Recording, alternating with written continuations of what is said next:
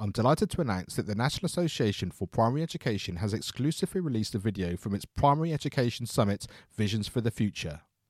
This video, recorded by me, Mark Taylor, and Elle Kingsley, talks about creating digital strategies for schools. This video is available for you to watch now at educationonfire.com forward slash blog, which I really hope gives you a taster of some of the amazing content that was available as part of that Primary Education Summit. That's educationonfire.com forward slash blog. Hello, my name is Mark Taylor, and welcome to the Education on Fire podcast. The place for creative and inspiring learning from around the world. Listen to teachers, parents, and mentors share how they are supporting children to live their best, authentic life and are proving to be a guiding light to us all. Hello, welcome back to the Education on Fire podcast. Thank you so much for joining me. As always, it's an absolute pleasure to bring you these incredible conversations. If I could just ask a really quick favor, please do hit the follow or subscribe button on whichever platform you're using to listen to this podcast. It makes a big difference to the, the algorithms and the way the, the podcast is shown to more and more people. So I really appreciate that. Thank you so much indeed for all your support. Now, today I'm talking to Joni Degner. Now, she's going to be talking to me about text help. Founded back in 1996, the TextHelp Group is a global technology company helping people all over the world to understand and to be understood. It has led the way in creating innovative technology for the education and workplace sectors for the last three decades. TextHelp believes in a world where difference, disability, or language are no longer barriers. It is focused on helping all people learn, understand, and communicate through the use of digital education and accessibility tools. The TextHelp suite of products work alongside existing platforms such as Microsoft Office and G Suite, enabling them to be integrated quickly into any classroom or workplace with ease. TextHelp can now provide a whole suite of literacy and numeracy support to a greater number of end users all the way across the globe. Now, just before we get going with this interview, the audio that we produce for the podcast is incredibly important to us and something we strive to improve episode on episode. But just occasionally, we do get external noise which comes in for a variety of reasons. But I thought today's conversation was so impactful and had such great content that despite that background noise, which I really hope doesn't interfere too much with you, um, we wanted to make sure that you heard everything that happened during our conversation. So apologies again for any background noise that you do hear, but this is my conversation with Joni Degner. Hi, Joni. Thank you so much for being here on the Education on Fire podcast. I know that Text Help is helping millions of people around the world, which is incredibly important. And when I was at BETT um, in London earlier this year, I know it was not just a large stand, but was servicing large amounts of people who were just getting so much support from it. So, yeah, thank you so much for being here. Thank you for having me. I'm really excited to be here, really excited to be representing Text Help and um, all of the learners all over the world that we're, we're helping. So, first of all, tell me a little bit about how you got involved in Text Help and, and, and what your role is. Sure. So um, I'm a territory director for Text Help. Um, I support schools in two states in North America, uh, in Indiana and Michigan. Um, and I came to Text Help as an educator who was a champion for Text Help solutions in my own classroom. So I was a public educator teaching um, secondary language arts. Um, so I had um, high school age students, you know, ages 14 to 18 years old. And um, one of the things that I think any teachers, educators who are listening can relate to is that um, you know, I had some of the same struggles that many teachers have, which is that I had so many students um, who really struggled with literacy. Um, ninth graders who are starting to look like adults, but who are uh, still reading on a you know a second and third grade level. Um, and one of the things that uh, just was so apparent is that when literacy is a struggle, it is a struggle for students everywhere um, because there's really nowhere that students don't go when we're asking them to decode text, even though we are um, kind of moving forward so quickly in um, digital resources and in blended learning and education. We're still pretty text heavy. And um, so I was lucky enough to be working for a school in Columbus, Indiana, um, Bartholomew Consolidated School Corporation. I was lucky enough to be in a school corporation that provided um, Text Help's read and write literacy solution to all of their learners. Um, and um, at the this uh, school district, we also prioritized universal design for learning. And so we relied heavily on CAST, um, uh, which is the, the mothership of universal design for learning and the, the place where the, the framework and the, the research for the framework originates. We relied on CAST very heavily um, for um, the, the learning and the research and the theory uh, around universal design for learning. But for me, as an educator, um, TextHelp's solutions help me put it into practice.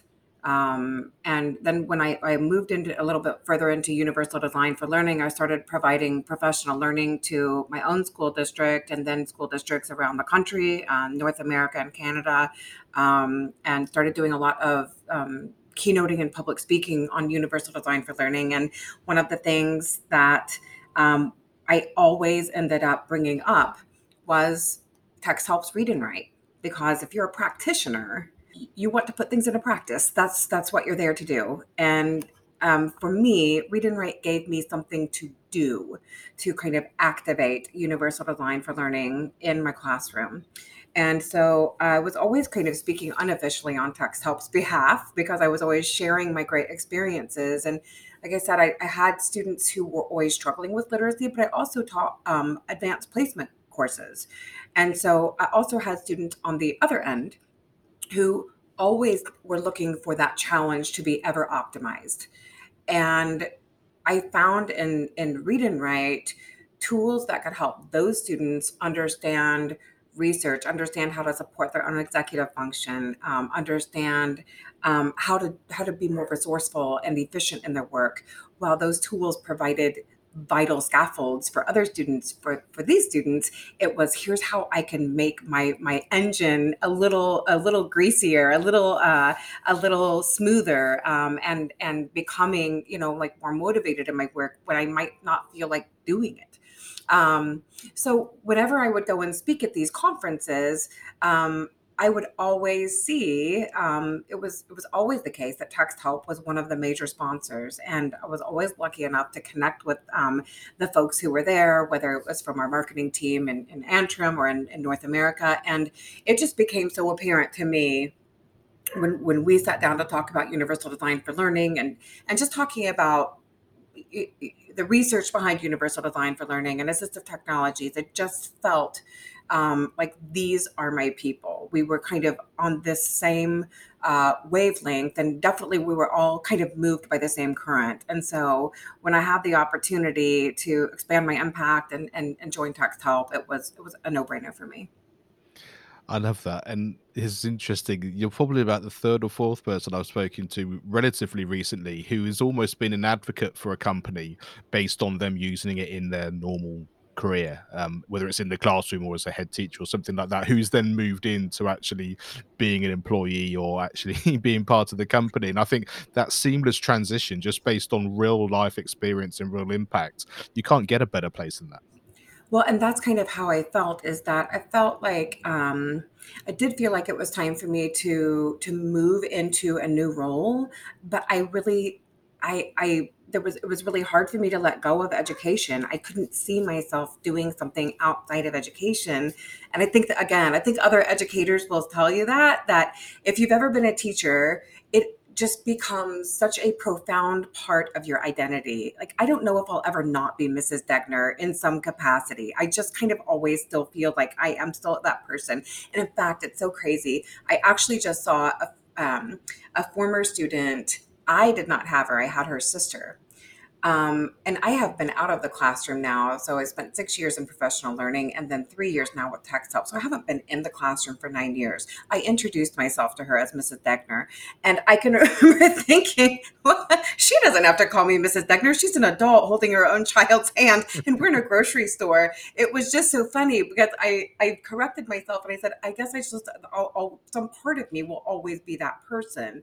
But yeah, I think that when you, you know, I've seen a lot of, I follow a lot of mindset kind of um, um, blogs and Instagram accounts and things like that, things that kind of inspire a, a, growth mindset in myself and, and help me kind of pass it on to my own children. And one of the things that I saw the other day that made me feel kind of affirmed in my my choices is um, you know it was about not chasing a job and not chasing money that if you want to find real happiness in your work that it really is about um, you know finding people who want to do the same kind of work that you want to do and again for me it was it was um, very evident that that the the um, my colleagues at TextHelp and the the vision at TextHelp is certainly the the same current that has has moved me in education and beyond.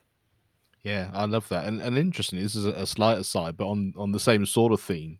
Um, my, my sister-in-law had this conversation with me once about she was looking to move into into a different job and, and like say most of the time you're trying to think what do i need to do to fit into the maybe the company role that i'm looking for or or you know how do i make sure i place myself right and she was completely the opposite she was kind of this company's gonna actually be something that I'm looking to see that I want to get into. So I'm I'm almost sort of interviewing them to see if I want to be part of this. And I thought, what an interesting mindset and and, and a way of going about it. And I feel like that's really, I think that that is such a fantastic approach. I feel like um, that that's how we find our people. I think that's how we find like the work that is is going to be meaningful to us. Because I think that, um, you know, if, if nothing else, I think that what we maybe we all hope for is that the work we do has an impact somewhere, um, and the sort of impact that we want it to have. And so I think looking for people who um, who have similar values and looking for people who say this is these this is our moonshot this, these are our goals um, that that have a clear vision and that that um, embrace growth mindset and things like that i think that you know if you can if you can really find again those um, those people who are, are moved by the same work that you're moved by. I know people say, well, you'll never work a day in your life. Well, I have not found that to be true. I work very hard here. Um, but I've enjoy I enjoy it. Like I don't ever have a case of the Sunday nights. Like I know that some people do. They start they have to use part of their Sunday to dread Monday. And I don't. I um I I positively love it and find real meaning in this work. Yeah, I, I love that. So important. And so you know, as a global tech company, has you know a company that's got millions of users around the world, take us into that first step maybe. Like you said you know you said it sort of helped sort of grease the wheels and and the engine of, of how you were sort of doing your sort of education and your learning. So if people haven't come across it before or can you just sort of give us a scenario or a situation where I don't know, maybe, maybe the the sort of um, parts of TextHelp where you just thought, God, this really just changed and made my life so much easier in a kind of very sort of specific way, if that makes sense. Sure. So I'll go back to read and write because that's where my own experience originated. And um, one of the things that, um, so the, the school district that I was working in, we were using Read and Write way back when Read and Write was a, a software on a CD ROM that they were mailing out to schools and so I may have just given some something away of, of my, my age, but it was it was the um, you know like when when it, when you loaded the software onto like the four resource computers, you know that all you know like twelve thousand of your students are allowed to use these four computers, and but one of the things that I remember. Um, one of my special education teachers saying is if you think that any of your students could benefit from this. Um, they're allowed to take these CD-ROMs home and load it on their home computers. And that was when I first realized this school is my school district is providing this to all kids. There's no cost here. All they have to do is take it home and load it, and they come back and and so one of the things that was really exciting was then when we made the move from you know software that you loaded on a CD-ROM to the Google Chrome extension because I think it it, it made um, the presence of read and write certainly more accessible because all you have to do is click on the little extension rather than than the year that someone else had deployed to you. Um, and at that moment, for me, um, it really struck a chord with what I was learning about universal design for learning um, which is that the, one of the most important things you can do for yourself as a practitioner who's looking at universal design for learning is to look at your environment, meaning that. Um, you know, how can you get the greatest economy of scale out of designing a learning environment that facilitates learning? um, and that allows students to be in charge of their choices and allows students to have some autonomy in the way they navigate their learning. And so when we went over to the Google Chrome extension, you know, and we we became a little more one to one. I won't say that we were one to one in our computing yet, but we had computer cards frequently, you know, kind of in our rooms that students were using. And um, as we made that move to one to one computing, um, read and write became part of the learning environment. And so at that time, it was really about making learners aware of their resources um, because the school provided it. Text Help designed a fantastic experience with Read and Write, which was incredibly user friendly. Um, and so it really was a matter of making sure learners were aware of it.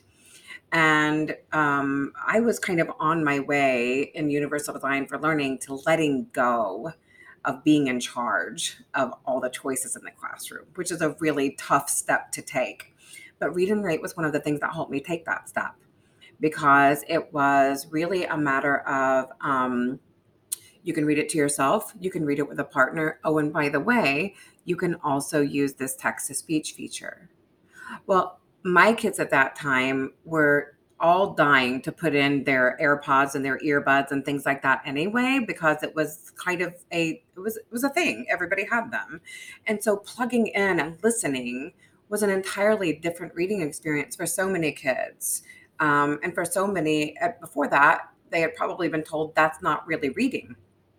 Um, but the research is out there. It's evident that um, we that that that, that text to speech um, benefits many learners. That you don't have to be a struggling reader or reading, you know, quote unquote below grade level to benefit from text to speech. And so that was one of the places where I it was most easy for me to let go of those choices and let my students um, decide how they wanted to consume text. And um, from there, then it was kind of like, well, okay, they know how to use this, and I'm comfortable letting go of that choice. Let's move on to dictation. And so then we had conversations about writing. Um, because for so many students, they, you know, I took a, I had typing in school, right? So I learned to type. Um, and my students, though, did not have that like no one taught them home row and and all of these typing you know um, drills and things like that that i learned on and so some of them struggled with keyboarding some of them struggled with just getting something on the page because they had been accustomed to um, writing with traditional tools. And then you had other students who struggled with traditional tools. And so um, it gave us a chance to expand the conversation about writing to well, let's talk instead about composing because composing is different than the act of writing. And it gave us a chance to say, you know, actual you know authors and people who write they believe it or not don't sit down with a paper and pencil most of them and, and write a book you know one perfect sentence at a time um, they use lots of different tools they they use dictionaries and they use they use thesauruses and they they dictate some things and you know some people record and then you know have somebody else um, you know transcribe later. And so we kind of it opened the door to talking about lots of different kinds of composing. And for so many students particularly when i was in what we called resource um, which is kind of like our was our study hall at that time, and so, um, but it was always sectioned out by um, by um, discipline. So, because I was an English teacher for one period a day, I was in the English resource, um, and student did have the um, option of kind of moving between those areas. So anybody who was sitting in English resource probably needed help on a paper or an assignment for their, you know, their language arts course, or or they were reading something that they thought they might want to have help with. And so the idea was that well, there's an English teacher here who can help with that. And one of the things, again, it really kind of came down to to um, resource awareness because I would routinely walk by a student staring at a blank computer screen. And I'd say, What are you working on? And they'd say, I'm supposed to be writing a paper. And I would invite them to bring their computer and come up to my desk. And we would sit there and chat about the writing assignment. And inevitably, they could tell me they, uh, anything about the writing assignment. I'm supposed to write about this. This is what we talked about in class. Here's what I've read so far. And they could, you know, they could tell me what this was supposed to be about. And yet there they sat with a blank screen and this look of defeat and frustration. And so, again, introducing them to, hey, see this little purple puzzle piece? So that's a literacy toolbar.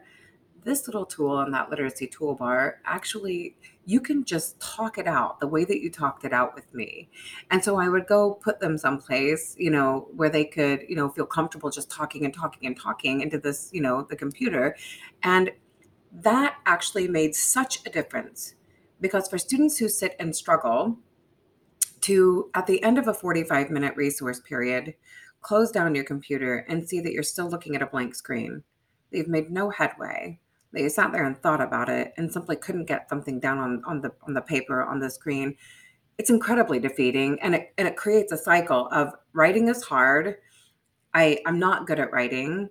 And see, here's evidence. I failed at it. I sat down and for 45 minutes I couldn't write. And so what it really does is creates it breaks that cycle, I think, and and creates a cycle of success because if you're a writer, well the the mark of success is production. I created something. I wrote something. And so for a student who was accustomed to sitting there for 45 minutes with a blank piece of paper or a blank screen, suddenly they have a full screen and they have all this text. It's their own original thoughts that now we can go back and edit and paragraph and work with it and, and improve it. And kids start to learn that it's actually, this is how it's done. This is how writing is done. That it's not, um, it doesn't necessarily mean you and traditional tools in a struggle, um, that we can introduce lots of different tools so that you can really get the job done and feel like you've done it well. I love that on on so many different levels. One in terms of like say the, the tools are there to help you once you kind of understand how you can put those in. But actually it's much more lifelike, isn't it? It's that kind of I you know, I need to create something. Where are the tools that I need for that? How can I put it down? Like you say, am I just putting some notes down? Am I talking? Am I however you go about it, which is what you do when you've left school in inverted commas and you're sort of doing life properly rather than how school should be. So I think setting that in that environment where no, we're learning now and this is and you'll learn in the same way. Yes, it might not be an English paper, it might be something else, but whatever it happens to be, which is going to be relevant to you, whichever part of your life that is, or your job or study or however it goes about you've already experienced that. So your your your starting point is uh, where can i find the tool? How can i go about it? What works for me? You know like i say i'm going to keep running into the same brick wall because that's how i think i should do it. I'm going to find something else or find a way around it and that's going to do it. So you know like i say it solves that immediate kind of writing and reading problem but by the same token it also gives them a whole kind of different way of sort of making making sense for that well, and I think that, I mean, it really, we could use a million different analogies, but at the end of the day, like you, you use the term uh, creating and building, and that really is what we're doing. If we're reading, we're really kind of like we're creating meaning, right? Like we're looking at language, we're, we're attaching our, our own prior knowledge in some way and making sense of language and, and trying to if we're, if we're, if we're reading to learn, then we're trying to figure out, you know, what are the other contexts and, and what is, how can I transfer this, this knowledge and these skills to somewhere else in my life that that I find to be relevant or places where I spend time. And I think that writing is like the same way. I'm looking to create something. Um, and if somebody gave me a hammer and told me to go build a house, I can. I'm probably not going to build a really great house. I need lots of different kinds of tools. I might need a hammer sometimes. There's a time. There's a you know there's a time for that. Um, but there are lots of other tools that might be more efficient um, that might be you know better suited for the job or it might just simply be suited for the you know the style of work that I'm that I'm doing at that time and so um, I really love the um, I, it was exciting to build that resourcefulness both with kids who were you know I consider to be my kids because they were in my class or whether it was just kids who were sitting in my resource a couple times a week because I could see that um, once they experienced it you could see what success it's I mean you really could see this is what success feels like. Um, and so suddenly then reading tasks don't have to be a place where I go to fail or where I go to struggle. Writing tasks don't have to be a place where I go to stall out or, you know, not produce anything that I'm supposed to be producing. That suddenly, again, you start um, for for people who who struggle and and everyone does. Like that's one of the things we repeat so many times here at text help.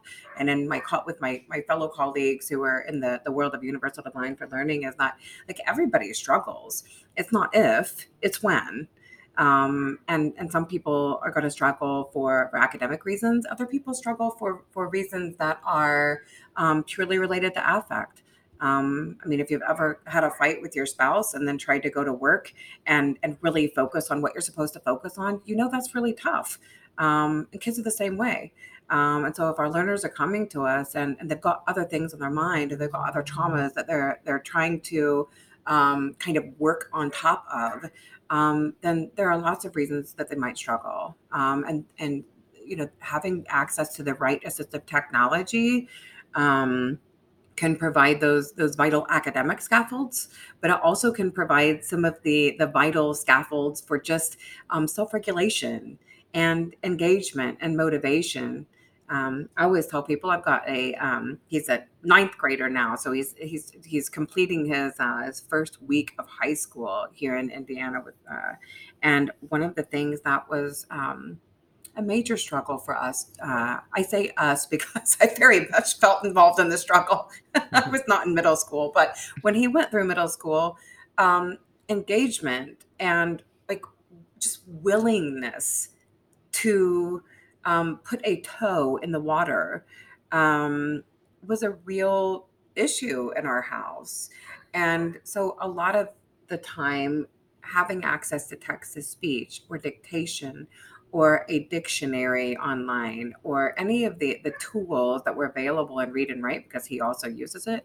Um, for him you know he doesn't struggle academically but was it was like his his his um his his spirit was struggling his his willingness his self-regulation was struggling. And what those tools taught him is that it is possible to get a job done that you might not feel like doing um, because certainly he would love to go play hockey or go play with his friends or, or go stare at his phone rather than do some of the work that he's assigned to do when he gets home from school. Um, but he also knows that he's got to get it done if he wants to do any of those other things. And so for him, a lot of times it is, um, and a lot of students, I think, a lot of learners, it's not just the difference between does it allow me to do the work? Um, because certainly I think there, there are students, there are so many students that text help solutions make learning possible. Um, that they're they're completely necessary for them to engage in learning. But for some students, like my high schooler, it may it's it really is like well it's it's it's not necessary. He can do it. If I were to really force him, he can do it. Um, but that's not my role, I don't think, either as an educator or as a parent. It's my job to coach him up, to teach him how to self regulate, to teach them how to work toward a goal even when it feels hard. And i think that those tools really do that. So sometimes i think they're a great academic scaffold and then sometimes they provide like the, the, the motivation and the willingness to engage in work. I think that's so important, and I, and I think what there's a whole other podcast about homework and working outside of school, having been already studying for so many hours and that kind of thing.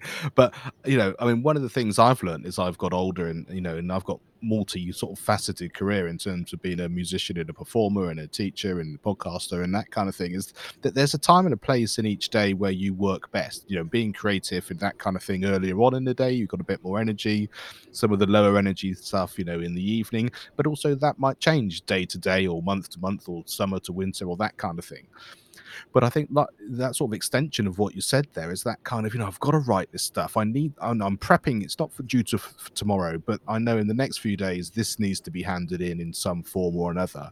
There's no way I can sit down and just write out half an essay or even get it done. But I could talk and dictate and record something which gives me all the framework I need. I'm doing the prep. It's not going to take me too long, but I've I've done what I've, I can do in the best way that I can do it in the time that I've got available to support me, and then it feels like much less weighty, doesn't it? And but at the same time, you are making progress, and like you said, you're making those learning decisions and using the challenges, but actually doing it in a way that supports you best. I love that, and I think that that is um, when we talk about coaching learners into making choices. I mean, if you think about all of the, the, the cognitive lift that goes into the way that we make choices and even just plan out an evening um, the school that i worked at in the last few years that i was in public education is actually just right across the street right here. And i always thought about how interesting um, it is like the space between the walking out the the front door of that school across the street into my own front door uh, of my house and thinking about as i walked across the parking lot and waited for traffic and then crossed the street how much planning i did in that small space of time for what my evening would look like. That i had these papers to grade i had this professional learning to plan that this person has to be at practice by this time. I have to feed everyone then between this in this window of time, and this is what I've got in the refrigerator, what I can fix. And I think about how much executive function goes into that, and how many choices in that time that I made. Um, uh, you know, like the choice whether or not to, to sit down for 15 minutes or to, to take the dogs for a walk for 10 minutes. So I have time for that. Um, and, and looking at how many choices I would make in that small space of time and it's because over time, um, either someone taught me how to make good choices, or through a series of trial and errors, I learned how to make good choices, probably some of both. And um, I think about how important then it is to help our learners make choices like that, to help them understand, you know, these are the parameters of the work, this is what you're being expected to do, these are the tools you have available to you this is the goal of this work. So this is the skill you're working toward, or this is the knowledge you're trying to acquire, um, and then to you know to start coaching them into making those kinds of choices. Because ultimately, what we really want is students who know how to learn, and um, students who know what works best for them. And the only way that that they find out what works best for them is if our learning spaces are safe places to fail um, to learn that oh that was actually not the right choice for me. I'll make a different one next time. And um, or that you know this is actually these are these are the perfect tools for this job. And then remembering then as we move on like that's usable knowledge. When i have a task similar to that or if i have even a portion of a task that's similar to what i just did remembering that that you know kind of calling on my resources and remembering that this is these are the things that help me get that sort of work done. Um, but i think when when you're the adults in charge of learning it's easy to make assumptions about executive function and easy to make assumptions about what what learners can do especially as they start looking older um, you start start assuming that well because you look like an adult you know you, mm-hmm. you you must have these these other skills that i as an adult have or that other adults i know must have and um, i think that it's uh, providing some of these tools like read and write. Equatio is our is our math and stem equivalent to to read and write.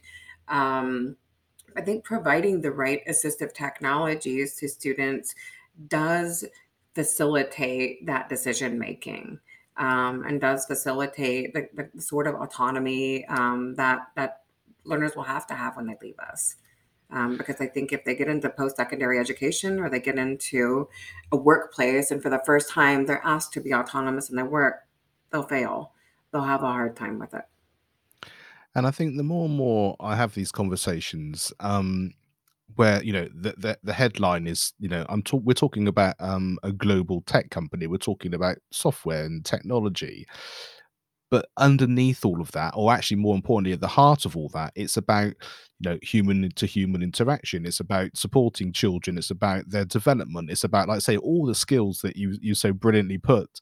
And and i think I think people's perception then starts to change because you can hear that actually they are tools and they do work in a way, but they're more than just tools to solve that initial problem. They have much more breadth and much more understanding and more transferable skills, like you say, across the board. And I, and I think that the more and more I have conversations with tech companies in, in inverted commas, and certainly was the case when I was uh, I'm at Bett in London, you know, all of the conversations were about that sort of child first, child centered idea of learning and, and the skills that these companies were bringing into the, not just the education world, but the learning world as a whole, which I think when you sort of look at it in that sort of global setting from a, a, that sort of big umbrella of we're all learning all the time in that kind of way, that becomes very exciting. And the breadth of that just feels like everything's a win. Like I say, even if it's a there's a succession of failures in inverted commas as you're moving forward. Well, I, you know, I, I think um, at least from my own experiences, I think you'll be hard pressed to find um, a, a, a, person who is um, in assistive technology as a leader. Um, and so for us at Texthelp, that's Martin McKay. He's our, our CEO and founder.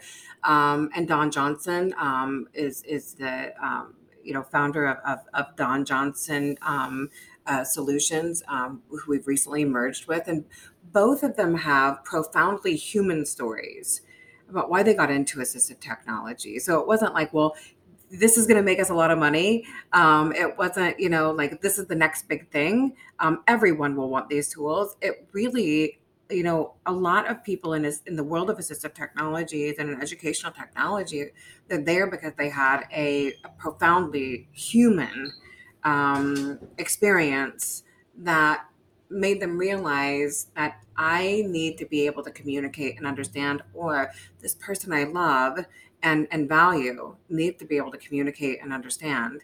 And um, for our CEO and and for Don Johnston, who's now on our board, like that really is how it all began for them. Um, and so at the you know when you say at the heart of it there there really is this human experience and this this um this belief um, i mean our, our mission statement and our um and so much of our work um, at Text Help revolves around a very simple statement, which is that everyone deserves to understand and be understood. And every time I say it, it's like, well, it seems like such a simple statement, but the work that goes into making that a reality, whether you are a developer for Text Help or whether you're an educator who is sharing Text Help solutions with your learners and, and families and colleagues, that work is incredibly complex. Um, it's a heavy lift. It's it's difficult, um, and it's and it's highly emotional work. Um, teaching is highly emotional work um, because it is. Um, I think that when you are truly helping learners reach their full potential and, and recognize um, their potential and expand possibility for them, that it is very much a form of love um, and a very much a, a, form of reverence and respect. And so I and I feel that way every time that I work with my schools here in Indiana and in Michigan, these two states that I support. I um, I love being their person.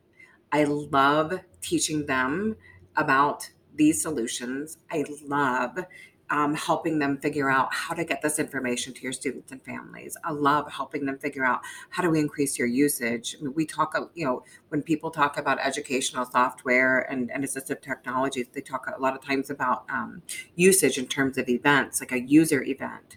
But in my schools, we've talked, started talking about those are learning events. Like let's attach a person to that. Like the person is a student who was struggling, and they decided to open up that that extension, and in that extension, they found the help that they needed.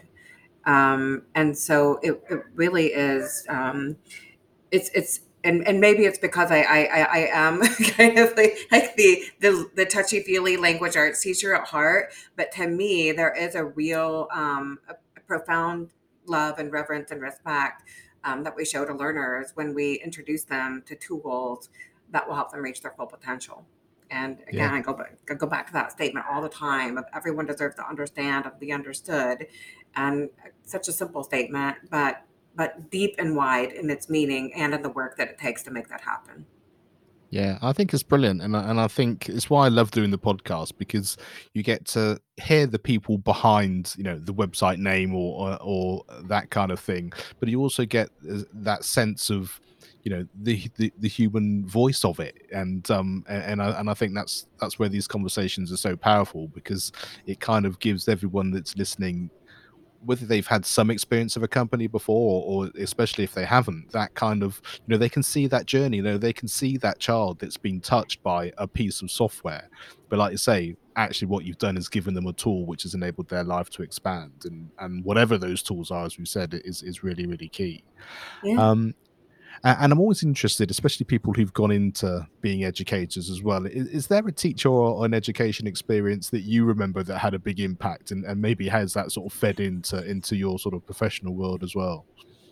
Yeah, you know, I had um, I had, first of all, a lot of fantastic teachers. I think that people who get into education probably get into it because somewhere along the line, they had an educator who made them realize like that one person actually can make a difference.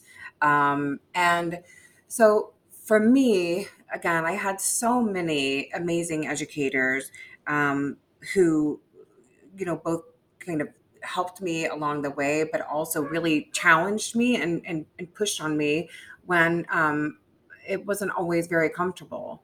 Um, and at that time, we weren't talking about growth mindset. You know, we just only, it was, it just always kind of seemed like, well, this teacher's always on my case. Um, doesn't feel like, you know, well, they're challenging me so that I'll grow.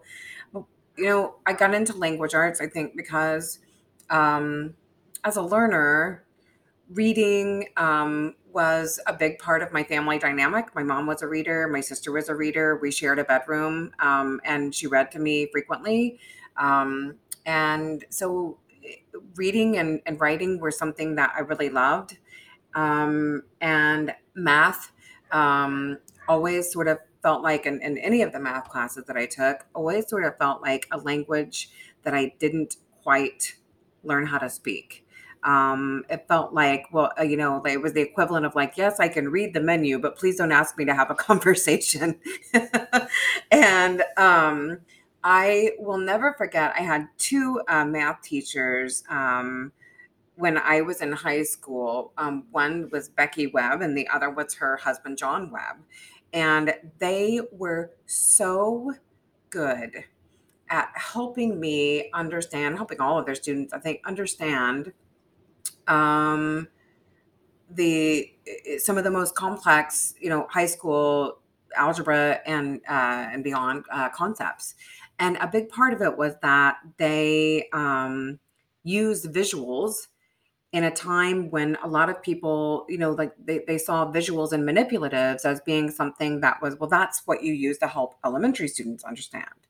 Um, but to me, it seems like, well, they must have had some understanding somewhere along the line of um, that you know if, if you want students to really understand math you have to get beyond procedural mo- knowledge um, and you have to really help them understand why they're doing what they're doing and, and what does it look like? Because all math kind of has a, a real um, physical um, uh, you know appearance or a real physical entity in some way.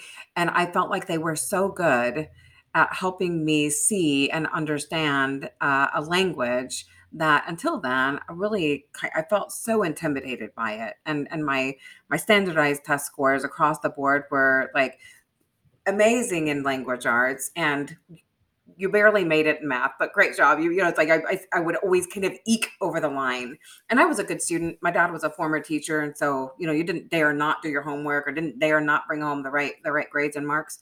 Um but I you know I I, I had to get a lot of help in math, and, and that was maybe the first experience that I had um, with with with uh, Becky Webb and John Webb, and they were at Rushville Consolidated High School in Rushville, Indiana, which is a little bitty midwestern town um, in the United States, little bitty midwestern town surrounded by cornfields all over the place. But they were um, quite ahead of their time, both in their empathy, their compassion, but also in their understanding. I think I had a I had a very sharp memory, so I could memorize procedures all day long, what step came next and what step came next. But I never understood why I was doing what I was doing in mathematics until I had them as teachers. And that's one of the things that I also love about, you know, the assistive technology tools um, that are available at TextHelp um, I briefly mentioned Equatio, but Equatio is it's kind of to me, it's like, well, that's the John and Becky Webb of of assistive technologies because um, it gives gives learners a chance to really understand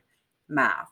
Um, to say, well, forget about memorizing these steps because anybody can memorize if given enough time and, and given enough, you know, drills.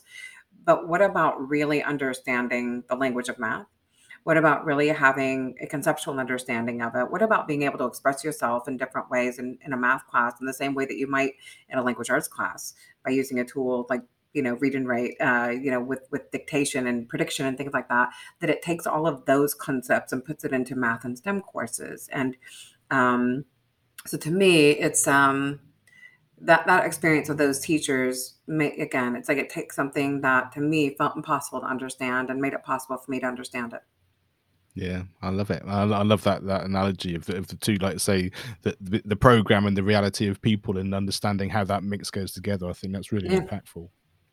Um, what was the best piece of advice you've ever been given, and or maybe is there a piece of advice now you might give your your younger self, uh, a younger Joni, looking back? That I and I always caveat this slightly with the fact that we might not have taken it on board when we were younger, but even so, it might be quite useful.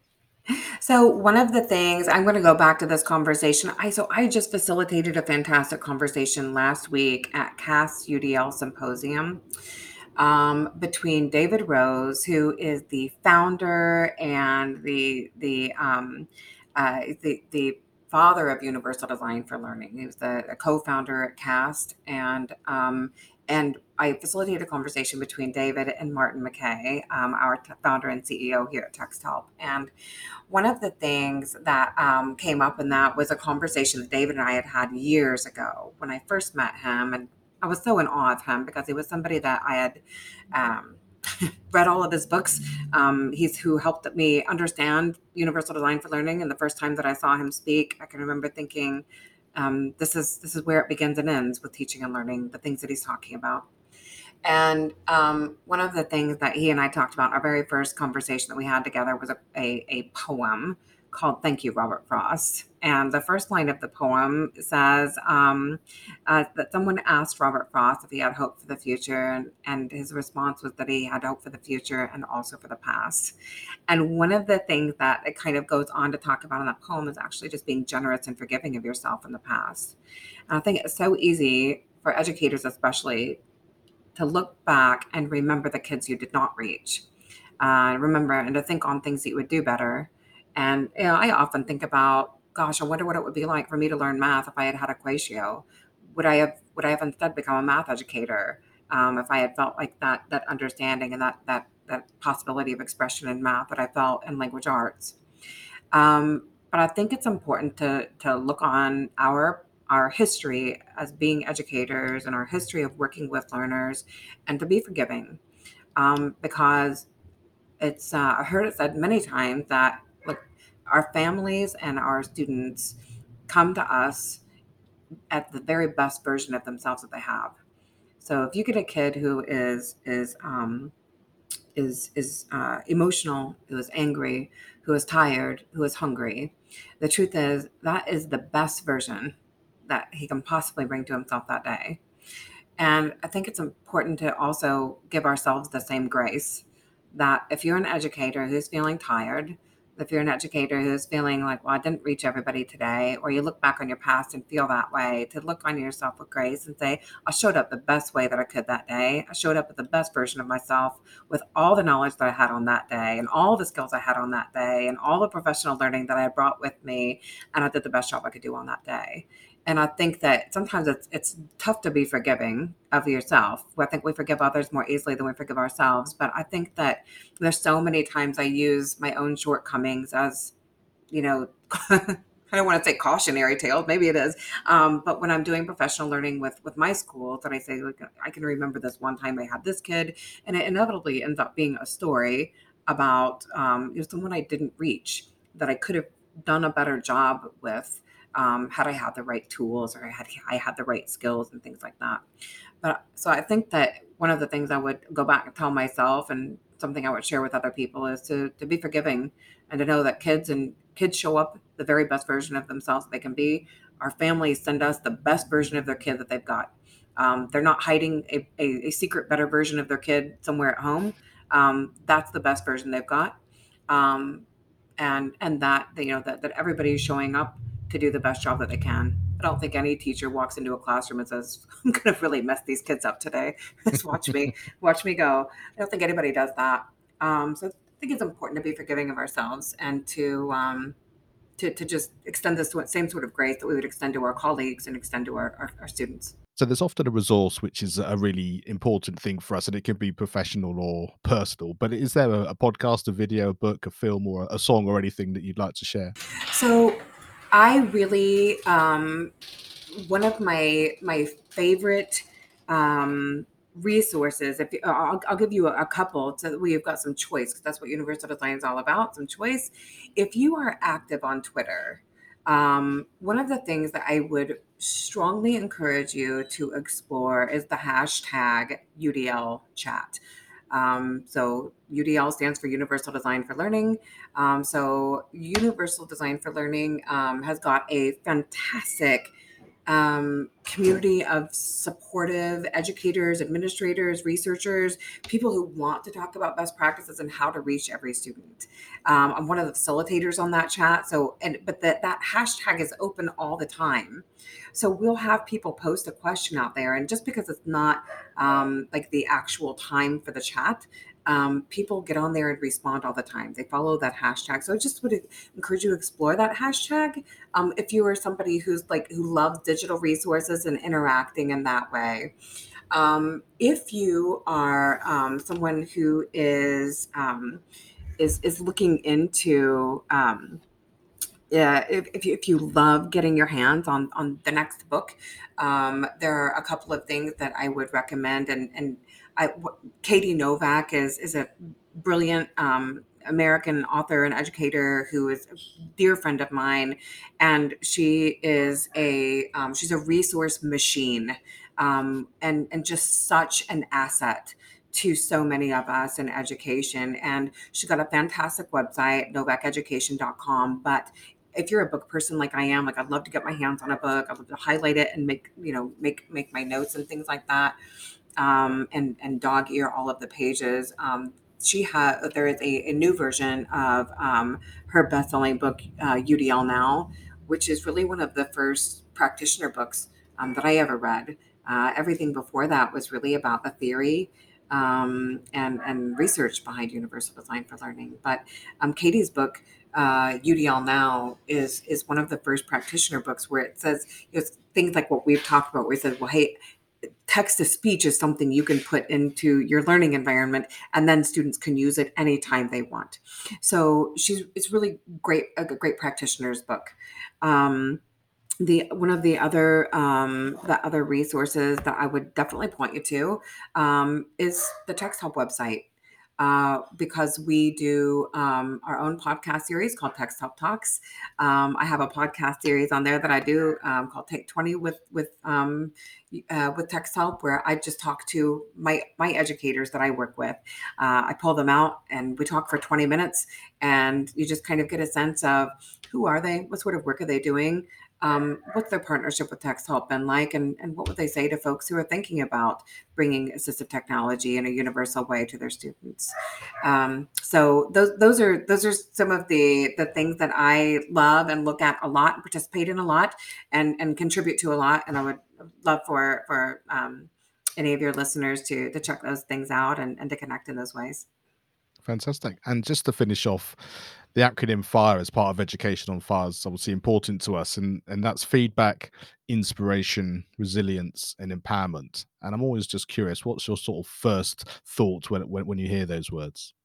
So I think that um, like when I hear that, to me, one of the the the word that comes to mind is community, because I think it is well some of us are, are so fiercely independent and I'm, I'm almost dangerously independent. Like if i don't have a ladder i'll, I'll stand on on a toothpick to get a job done. Um, and i know that lots of educators are like that that they will just go and get it done no matter what the cost because that's what you do. If you're working with students what is the alternative? What not do the job? Um, and so i think that you know when i hear feedback and inspiration and resilience and what was the tell me the last one. Empowerment. Empowerment. To me those are all things that are derived from a community of learners.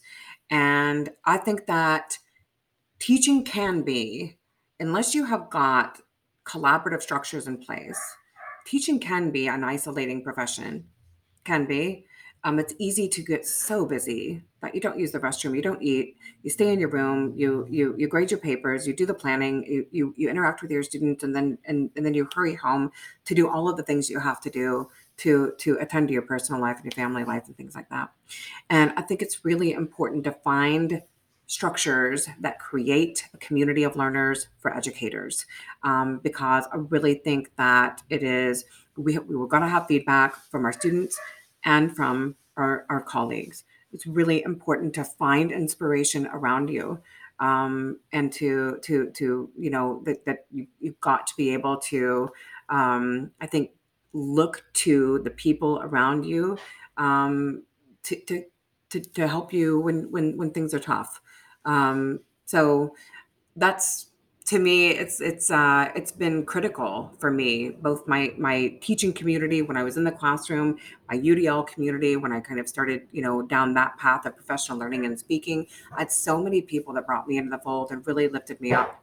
And i think it's important that we've got a community of learners like that that we feel supported by but that we also feel like we make a meaningful con- contribution to Joni, thank you so much. It's been a really fascinating and insightful conversation, and um, and I love the fact that these never go in a direction I might have had a preconceived idea about, or or indeed, just like I said, bringing that human, real, sort of honest um, life into into something which I just is the heart of education, and I think it's people like yourself doing what you're doing that really shines a light on that. So, first of all, thank you so much for being here and sharing all of that, and also just leave us with that website again so people can check out more more details about Text Help. Yep. Thank you so much. It's been an absolute honor to be here and definitely want people to, to connect with us at Text Help and to, to, to think about, you know, if we're not currently um, part of your learning environment, that we certainly would love to be. Thank you for listening and being part of this wonderful community. With over 300 episodes, I've collated 20 resources from guests that have been on the show to help you in your educational journey and those of you involved with young people. Just go to educationonfire.com and you can sign up on the homepage. Thanks for listening to the Education on Fire podcast. For more information of each episode and to get in touch, go to educationonfire.com. Education is not the filling of a pail, but the lighting of a fire.